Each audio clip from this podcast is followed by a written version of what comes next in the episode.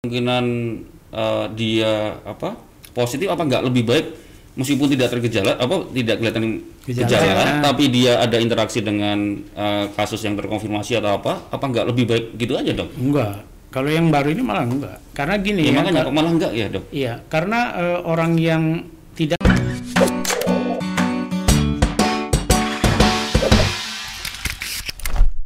sepuluh hari dia terisolir atau di karantina 10 hari itu dia sudah tidak menularkan juga. Itu makanya sekarang ini kalau untuk yang tidak bergejala satu kali eh, di swab positif kan, itu di eh, Kemenkes yang baru itu sesuai dengan eh, rekomendasi WHO kita tidak melakukan swab ulangan. Nah, jadi jangan jangan ngeri pula oh ini dikeluarkan dari rumah sakit tanpa dinyatakan negatif memang memang begitu adanya. Jadi 14 hari dia diisolasi di sana.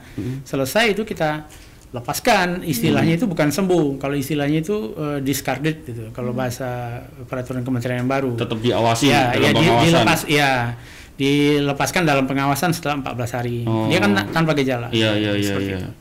Jadi sekarang ini lebih hemat sumber daya, lebih hemat juga kerja kita. Kalau dulu petugas kita tuh sampai jam eh, 2 3 pagi masih, Masih mencari dulu waktu sebelum revisi 5 yang keluar gitu. Dok, jadi artinya gini dok. Jadi kalau misalkan kayak kayak kita itu eh boleh nggak kita tuh berinisiatif? Oh saya pengen swab aja gitu. Swab sendiri mandiri. Boleh. Nah, kalau swab mandiri di dipersilakan Direkomendasikan saja. ya, di enggak enggak direkomendasikan Ah, tapi ah. dipersilakan saja. Oke. Karena kan ya alasannya misalnya takut, Iya, ya kita kan agak takut parno nih, keluarga, pengen- pengen tenang parno, gitu. iya. Ah.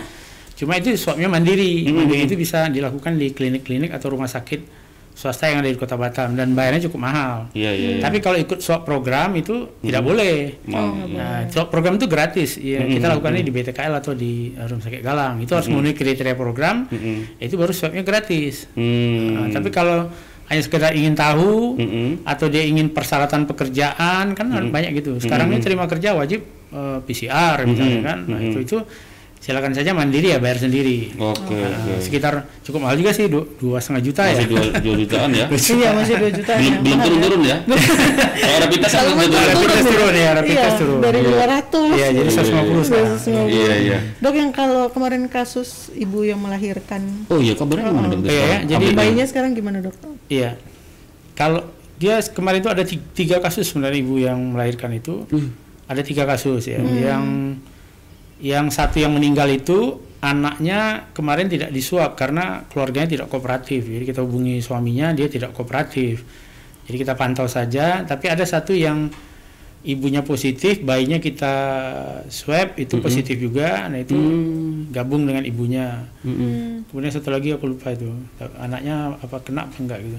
Jadi intinya se- sebenarnya seperti ini kalau kalau orang hamil, orang hamil itu sekarang dalam program pemerintah kalau sudah cukup bulan wajib wajib rapid. Maksudnya cukup bulan ini gimana dok? Cukup bulan itu eh, kita pakai ya orang sudah mau ready bersalin itu sekitar 38 minggu lah. Oh. Kalau 37 minggu sudah cukup bulan tapi jarang orang melahirkan 37 minggu. Rata-rata itu 38 sampai 42 minggu. Jadi begitu Semoga mencapai usia, ya. jadi nanti kalau ada yang hamil nah, orang di rumah kan 38 minggu itu wajib rapid, wajib. nah, gunanya untuk screening awal. Oke oke oke. Rapid kalau seandainya reaktif kita ulang lagi eh, dua kali rapid reaktif itu memang kita putuskan walaupun tidak sesuai dengan eh, aturan di kementerian kita lakukan swab itu free ya. Free. Kalau seandainya positif nah itu baru melahirkannya harus di rumah sakit. Karena nanti gini di proses melahirkan itu kan kadang dia ngedan menjerit-jerit atau apa kan takutnya eh, aerosol ini kan Oh, keluar udara keluar, iya, nah, iya, iya. takut menular ke petugas kesehatan jadi kita kirim biasanya ke rumah sakit yang memiliki fasilitas eh, ruangan tekanan negatif namanya seperti di Albros Mm-mm. atau di rumah sakit BP Batam itu dia punya tekanan negatif jadi tekanan itu hanya menarik udara keluar Mm-mm. ya udara masuknya eh, bersih lah gitu Eh, jadi saring benar gitu Iya iya. iya. pakai penyaring virus dan eh, kuman Mm-mm. jadi memang wajib dites kalau negatif eh kalau non reaktif itu boleh melahirkan di mana saja Hmm. mau di bidan mau di dokter praktek boleh tapi kalau reaktif kita ulang dua kali tetap reaktif dan kita swab positif itu harus di rumah sakit dan kemungkinan kita sudah diskusi dengan kawan-kawan SPOG yang ada di Batam mereka eh, anjurannya malah di memang di seksio di, di operasi untuk meminimalisir dan secara teori bayi di dalam kandungan itu Operasi maksudnya di anu apa? di seksio Sesar. ah, Eh, sesar istilahnya sesar ya. sesar ya bedah sesar. Se- secara teori dan memang terbukti kalau wanita hamil itu memang tidak bisa tertular dari ibunya Nah, termasuk kasus HIV juga. Jadi ternyata HIV termasuk juga ini COVID itu tidak melewati eh, plasenta dia. Jadi itulah kelebihan Tuhan ya ciptaan Tuhan.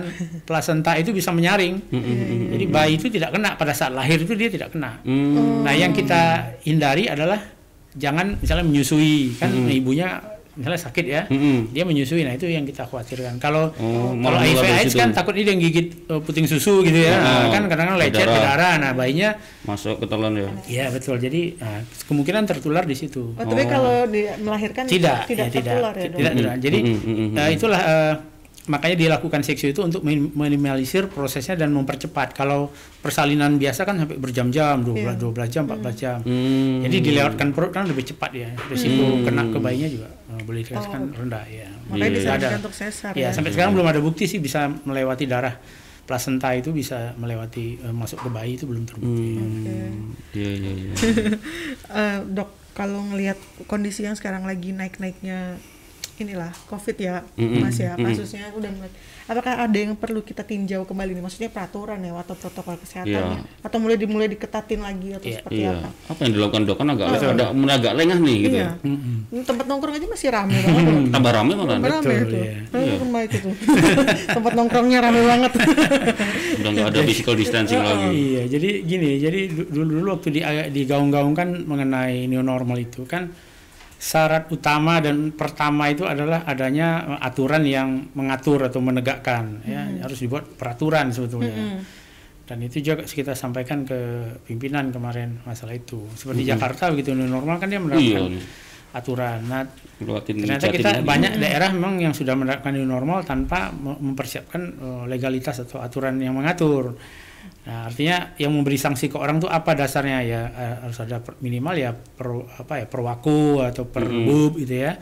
Atau kalau mau lebih kuat mungkin perda. Nah, nah ini eh, ternyata dengan adanya Inpres nomor 6 ini yang 2020 itu kan ada perintah Pak Jokowi Oh yang TNI itu. Ah, ya Mm-mm. TNI Polri dilibatkan dan kepala daerah wajib membuat peraturan. Nah, Mm-mm. itulah makanya memang untuk menerapkan new normal ini secara eh, ketat tidak bisa hanya di eh, sekedar himbauan. Contohnya di Singapura atau negara-negara yang super ketat aja mereka menegakkan aturan itu dengan eh, apa menegakkan disiplin itu dengan aturan yang ketat. Mm-mm. Contohnya lah orang Singapura kalau di sana mungkin nyebrangnya di zebra cross kalau udah di Indonesia dia sembarangan aja ya kan bisa di Iya. tempat lain dia nyebrang atau naik motor di sana dia pakai helm di sini dia bisa nggak pakai helm artinya apa bukan manusianya tapi sistemnya yang yang membentuk nah insya Allah nanti kata kata Pak Wali sih sedang dipersiapkan eh, sanksi-sanksi yang akan diberikan kalau seandainya perwaku ini dibuat nah Iya, itu iya.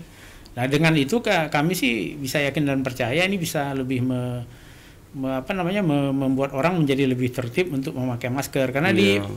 nggak di- cukup ibuan tuh nggak cukup dok Nggak gitu. betul Iya, ya. Jadi iya. di WHO kemarin terakhir merilis memang yang paling efektif itu bisa menghentikan pandemi itu adalah, adalah tiga hal seperti yang selama ini kita agung apa gaung gaungkan itu. Jadi yang pertama adalah memakai masker, Masker. kemudian jaga jarak Mm-mm. baik fisikal maupun social distancing dan terakhir adalah eh, menjaga kebersihan tangan gitu. Hmm. Nah, kalau tiga itu diterapkan, betul-betul ya diterapkan, itu insya Allah pandemi akan segera berakhir. cepat berakhir. ya. Iya, Iya, makanya kemarin masker tuh ya. iya makanya kemarin Pak Jokowi ngasih pilihan pakai masker atau PSBB, Oh, pakai masker atau lockdown ya. Iya. Ah, itu ya.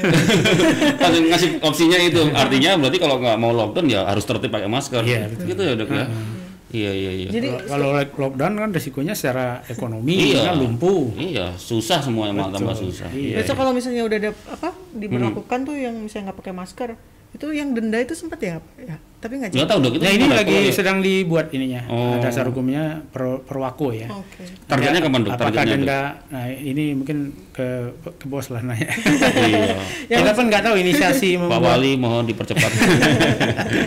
Yang inisiasinya yang dari siapa? kan- Iya. Kita Parno, kita tahu Iya, ya. iya, ya. Yang lucu kan mereka disuruh nyanyi lagu Indonesia Raya tuh yang nggak Iya, pakai iya. Iya. TV TV ya. Besok-besok abis itu masih nggak pakai masker lagi ya. Iya. Bagusnya sih sanksi uang aja biar untuk ini juga sih Iya masukan. bikin ka- kapok Iya, ya betul. Iya benar juga tuh. Nih dok, anehnya kan ada beberapa orang nih menanggap ini si virusnya sudah hilang. Wah, ada juga tuh kan ada juga iya, akhirnya. bodoh aja gitu Mm-mm, dia. mm. Gimana ya? Maksudnya nih ke mereka apa langkah ya itu tadi ya? Apakah nanti di misalnya nih di tempat Iya. nongkrong lah, misalnya gitu. Apakah itu nggak bisa dibikin juga tuh? Ya tentunya Ditegasin nanti lagi ke betul. mereka. Kalau udah eh, kemarin kan memang sempat sistem razia aja kan di Iya. dalam satpol dibubarkan. Mm-mm. Nah nantinya kalau udah ada aturan memang tetap dilaksanakan seperti itu, tapi ditambah tadi denda dan lain-lain ya. Oh, di, Mm-mm. Karena memang susah sih orang kita kalau dibilang ini ya barangnya nggak nampak malah dia bilang ini ya konspirasi lah segala macam. Mm-mm. Makanya kemarin aku sempat ngomong, ngomong kayak gini ke orang-orang yang nggak percaya itu silakan anda pergi ke Surabaya tidak masker, tidak pakai masker, terus lama-lama dua hari aja anda keliling tuh ba- balik anda ada Positif. oh positif, ya. Gitu. Iya. Dan di Iya. sana pun kalau kita lihat memang luar biasa orang-orang muda pun lewat di sana. Artinya apa ya faktor vir- viral load atau strainnya kita juga nggak tahu tapi di situ memang cukup cukup ini ya beda karakteristik virusnya dengan yang di Batam itu. Kalau di Batam kita lihat yang kena-kena itu umumnya tidak bergejala. Nah, itu mungkin salah satu eh, apa namanya salah kita juga barangkali me- memberitakan oh ini tanpa gejala gitu. Jadi orang itu ah kena pun nggak bergejala nah gitu. Oh, jadi kalau di Iya. Batam sendiri kasusnya lebih banyak yang Iya, may- mayoritas dia eh, ya kalau sekarang istilah asimptomatis ya bukan. OTG lagi. Asimptomatis, Oh. tidak Simptomatis. bergejala, asimptomatis, tidak bergejala. Tidak Wah, berbeda. Umumnya tidak bergejala karena itu tadi kembali ke teori awal eh, apa namanya ya kekebalan alami itu yang herd Imun, eh, imunitas. herd- apa ya herd immunity ya. Oh. Nah, jadi memang umumnya yang kena di Batam ini adalah yang tidak bergejala itu. Hmm. Kalau kena bergejala pun umumnya ini contohnya yang di Batam terbanyak eh, hasil observasi kami yang pertama orang dengan diabetes atau hipertensi itu paling sering atau orang dengan HIV. Nah, orang HIV ini muncul semua orang dengan TB. Jadi kalau yang dia sehat-sehat aja di Batam ini umumnya nggak bergejala. Hmm. Kalau dulu di zaman non covid ini kita susah mencari eh, kasus-kasus HIV itu jarang jarang muncul ya begitu kena ada Oke. covid ini banyak bermunculan kasus-kasus iya juga? yang meninggal itu ada beberapa yang HIV. Jadi daya tahannya sudah kurang kena covid udah dihajar, nah, udah lewat. Hmm, jadi mereka udah punya penyakit dasar dulu ya sebenarnya. Betul. Kalau punya penyakit dasar makanya harus hati-hati kalau keluar rumah ya bila perlu pakai face shield gitu biar Iya. lebih Sebenarnya semua Iya, juga harus lebih modis hati-hati juga, sih, iya. Dok. Apalagi yang nggak tanpa gejala ini kita nggak iya, tahu. betul. kan lebih deg-degan kita. Iya. Iya. Yang kita takutkan begini sebetulnya kesadaran pakai masker untuk yang orang-orang muda ini. Coba kalau dia di rumah ada orang tua atau anak-anak. Kalau sekarang teorinya kan kalau dulu anak-anak tuh katanya kuat. Nah, belakangan enggak lagi. Ternyata diteliti anak-anak tuh termasuk yang rentan juga kalau terkena kan karena di kasus kita ada juga beberapa anak kan yang Iya. meninggal juga ada dua tiga orang anak kan. Jadi kalau kita orang muda sehat, kita beranggapan ah ah, gue kuat gitu, nggak akan ada gejala. Nah, coba pikirkan orang-orang di sekitar kita, gitu. orang tua kita, adik Mm-mm. kita atau anak kita. Nah, itu Just- coba pikirkan gitu. itu yang kita Itu yang pikirin. kita lindungi dengan Iya. pakai masker, bukan untuk diri kita gitu. Hmm. Karena di yang di AS juga kasusnya kan banyak tuh anak muda yang kritis juga karena Iya. COVID ya. Mm-mm. Malah kalau di Amerika banyak anak Iya, muda. iya. Kalau di Batam, Di Batam komposisi komposisi ini pasien Komposisinya yang yang muda, kasus termuda yang meninggal kemarin tuh yang 32 tahun. Oh, ada 32, Ada iya. satu yang muda, selebihnya 40-an lebih. Hmm. Jadi nggak ada yang usia 20-an tuh yang yang meninggal nggak ada di kita. Hmm. Dok, Tuh, Iya, jangan jangan jangan pada nakal, maksudnya jangan pada bandel lah gitu. Iya, kasihan orang Pakai tua, masker, anak dan masker adik kita gitu ya. ya. Iya iya iya. Tinggal iya. pakai masker susah banget itu ya. Dan sih dia ngap sih. ya. Kalau di kita nggak pakai masker kita SP dok. Iya. Kita kan Iya. SP. Kalau memang ini Daripada masker ini- masker masker medis ini memang kurang modis gitu. Kalau kita pakai kurang iya. Kalau yang begini kan bagus. Tinggal dicetak wajah gitu kayak Om Mobi kan cetak muka mulutnya gitu. iya bisa modis kasih nama kasih gambar ya kan. Iya, iya, iya. ya, Kalau ini modis, kalau ini Iya. memang nggak modis gitu. Mm, mm, mm. Jadi silakan ya pakai masker modis kan boleh-boleh aja. Boleh aja. Ah. Tapi Eh, dia pakai mumpung, masker mumpung ada dokter nih. Dok, lebih bagus yang medisnya itu atau gimana gini dok? kain. Ya kalau masker medis itu lebih unggul secara ininya. Oh. Tapi kalau sekedar untuk mencegah penularan yang kain-kain ini juga cukup. sudah memadai. Tapi lebih bagus yang medis ya. Ya, cum- cuma kurang modis. Nah, medis kurang modis Oh, ya. Kalau aku aku mikir sehat aja deh. Sehat Nggak aja. usah modis. Nggak usah modis. Yang penting sehat daripada dikirim ke Galang. Iya. Mau nggak sur? Ah, Antar ke Galang mau nggak sur? Nah, Tapi sih galang masker itu ya? bagus loh, tempatnya bersih. Bersih sih ber- dok. Cuman sekelilingnya kita udah serem dulu. Iya. Ngebayangin Maka- galangnya. makanya dipilih di Galang yang Iya sih. dulu katanya gitu ya. Iya, belum ada juga laporan yang misalnya ketemu hantu apa tuh Belum belum, ya ada di ya? sana. Maksudnya ya itulah. Nah, tempat serem ya. Kita ganti Iya. topik jangan ngomongin hantu. serem. Ya, soal wabah ini belum juga berakhir dok sesuai tema kita. Tapi menurut dokter ya, menurut dokter ini pandemi ini Akan berakhir. akan berakhir nggak sih dok? Iya. Kemarin beberapa ahli di perguruan tinggi dalam negeri luar negeri sudah melakukan penghitungan algoritma sebetulnya kan. Mm-mm. Nah kalau kemarin hitungan awal itu berakhirnya September, ternyata dihitung ulang kayak tim UI itu menghitung ulang kayaknya eh, Desember baru eh, selesai pandemi ini dengan Hmm. eh selesai bukan 100% selesai dikatakan 90% lebih kasusnya sudah sudah tidak ada dan muncul paling satu-satu seperti di China kan sekarang gitu muncul cuma satu-satu. Udah China gitu dok sekarang? Iya masih ada sih sat- cuma kan satu-satu nggak Oh. nggak masif lagi karena sudah terkendali. Mm-mm. Nah, apalagi ini kan belakangan ini isu-isu vaksin ya kan, Mm-mm. udah masuk fase ketiga lagi. Fase ketiga itu artinya sudah diuji coba eh, ke orang banyak yang memiliki risiko. Jadi udah ribuan itu. Eh, Kalau fase satu kan hanya sekitar 5 eh, 10 5 20 orang gitu. Kemudian fase 2 berapa tuh 50 sampai 1000. Nah, sekarang ini kan 1000 sampai 10.000 ranknya. Nah, di Indonesia kemarin kan dapat 2400 vaksin yang buatan Sinovac. Memang Sinovac ini salah satu termasuk yang unggul katanya yang ada kemungkinan uh, Yang dari Cina itu, Ah, ya? iya. Oh. Pengembangan vaksin kan ada 160. Kalau kita baca berita terakhir itu 160, 23 yang yang ya, potensial dalam uji pengobat eh, dalam masa uji klinis dan yang dianggap bagus itu ada empat yang yang ini termasuk Sinovac itu yang buatan Sinovac Nah, itu diuji coba ke eh, Indonesia nanti kalau tahap tiga ini dianggap berhasil kit- eh, BPOM mengasih rekomendasi nah itu di triwulan pertama 2021 katanya sudah bisa disuntikkan ke Aplikasikan iya, ke- iya. Pertengahan 2021 ya. Iya, iya Oh. sudah diinikan. Dan untuk tahap-tahap awal, nah ini lagi untungnya jadi petugas kesehatan itu diprioritaskan, kemudian orang-orang yang memiliki risiko seperti yang saya bilang tadi itu, Mm-mm. diabetes, hipertensi, eh, apa penyakit-penyakit bawaan yang ada itu orang tua itu juga dapat prioritas, mungkin anak-anak juga dapat prioritas. Jadi kalau yang set-set gini aja kayak Mbak Nita sama Mas Danang ya sih nggak perlu divaksin dulu gitu. Kita panas, kita tetap aja dok. Panas dingin kita dok. Panas dingin kita. Belakangan aja vaksinnya, nggak apa-apa masih aman. Ngalah ngalah untuk Ngalah. buat yang prioritas yang Iya. resikonya paling gede iya, dulu lah. Iya. Kita olahraga terus aja. Kita ya, kita Luas sehat. terus. Tapi kalau ada duit nanti tinggal ke Singapura aja vaksin di Singapura kata Pak Wali. Mahal dok. Ya, kalau- ke Singapura harus ada uang jaminan ya. Iya. Iya ya. Iya, 20 jutaan itu. Oh. Itu harusnya gitu ya. Iya. Jadi makanya sekarang banyak yang nggak ke Singapura ya dok ya, gara-gara itu. Iya, dok iya. kemarin tuh sempat nih yang apa yang isu-isu rumah sakit eh, sengaja menyatakan pasien ini positif Oh corona. iya, untuk Di- ini ya, untuk iya, cari untuk duit ya. insentif Oh, untuk tuh. nyari Jadi duit, Bapak untuk agar dapat insentif. Iya tuh. Di Batam aman dok. Atau gimana? Dok? Ya, eh, iya gi- gimana ya kemarin juga waktu di RDP Dewan sempat dilontarkan pertanyaan seperti itu. Jadi rata-rata eh, kemarin ada dua rumah sakit yang diundang, mereka dengan eh, jujur mengatakan kalau boleh memilih, kami lebih memilih tidak merawat pasien COVID. Nah, Oh, iya, kalau iya. boleh memilih, artinya apa? Jumlah klaim pun nggak nggak banyak juga. Kemarin waktu itu BP Batam kan diundang juga. Dari sekian banyak itu klaimnya cuma sekian. Artinya ya nggak worth it lah merawat dengan risiko demikian besar. Tapi itulah tadi kalau dari petugas kesehatan panggilan hati kan, panggilan jiwa untuk membantu orang. Dari rumah sakit pemerintah kan kewajiban juga untuk membantu orang. Jadi ya memang kita salah kalau orang mengatakan kita itu mencari duit eh, dengan covid gitu. Karena klaimnya kan juga nggak banyak itu. Jangan dikira sampai ratusan juta satu orang enggak. Mm-mm. Klaimnya juga nggak banyak dan risikonya kan lebih besar.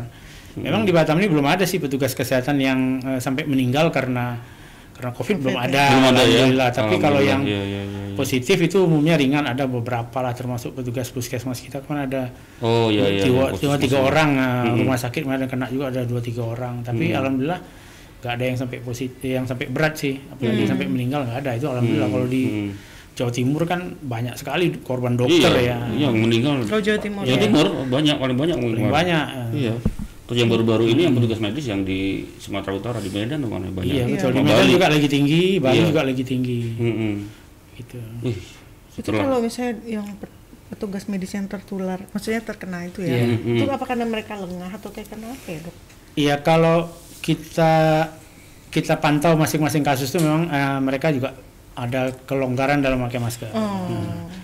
Kalau yang petugas yang ngambil swab pernah positif itu dia hanya lupa pakai kacamata aja. Dia pakai Oh. lengkap semua, pakai ini masker yang N95. Tapi lupa pakai Tapi dia lupa pakai ya, Waduh. seal itu. Pada saat waktu itu dia men- men-swab yang klaster HOG itu. Nah, Hmm. Dia positif tapi nggak bergejala. Pegawai di eh, Elizabeth. Kemudian kalau pegawai puskesmas kami lihat juga memang kalau dilihat foto-fotonya yang bersangkutan sering tak pakai masker kalau ke mana-mana itu memang lalai juga. Nah, malu juga kita sebagai orang kesehatan kan. Iya, iya. Iya, Tak iya, beri iya. contoh yang baik gitu. Berarti guna banget Iya. nih masker ya dok ya? Betul, masker ini yang utama dan Masker. pertama ya, harus Iya. di ini kan. Apalagi kalau kayak petugas medis yang langsung bersentuhan Betul. berhubungan ini, dia harus lebih ketat lagi. Betul, harus ketat Termasuk tadi kayak apa kacamata apa? Face Face shield, ya, shield. Iya. Kalau face shield sendiri sebetulnya anjuran dari Kemenkes itu kalau kita berada di kerumunan yang eh, tak, tak bisa kita hindari, contohnya pasar tradisional yang padat atau mall kebetulan ramai itu memang direkomendasikan pakai face shield. Mm-mm. Tapi kalau kita bisa jaga jarak, ah, seperti ini kan jaga jaraknya bagus, itu nggak perlu, cukup pakai ini saja. Kalau kita masing-masing pakai ini, kan otomatis nggak ada terjadi droplet yang berterbangan, Nah, jadi nggak usah takut kita. Iya. Jadi netizen izin ya, mengapa kita pakai masker di sini karena kita Iya. ingin sehat. Kita ingin Ya, dan sehat. beri contoh juga, beri Kita contoh. ya. Kita ingin sehat, kita pengen aman. Iya, iya, iya, iya. Ngomong-ngomong soal ini kan pasti ini lagi heboh-heboh yang rapid test ya. Iya. Eh, apalagi kita ke bandara juga sekarang Betul. mau terbang harus rapid Betul. test. Hmm. Emang efektif ya dok? Iya, Si ka- ya. rapid- kadang rapid test pertama Reaktif. reaktif, habis itu non reaktif. Non-reaktif. Nah, itu gimana, Dok? Iya. Jadi kalau ikut eh, di revisi yang terbaru ini sebenarnya rapid test tidak tidak dipakai untuk diagnostik lagi. Mm-mm. Hmm. Makanya sekarang kita pun yang istilahnya masal-masal mendeteksi di pasar, di rapid semua itu nggak kita kerjakan lagi karena memang tidak tidak efektif dan tidak dipakai sebagai alat diagnostik gitu ya. Oke. Nah, tetapi dalam kondisi tertentu masih bisa dipakai. Contohnya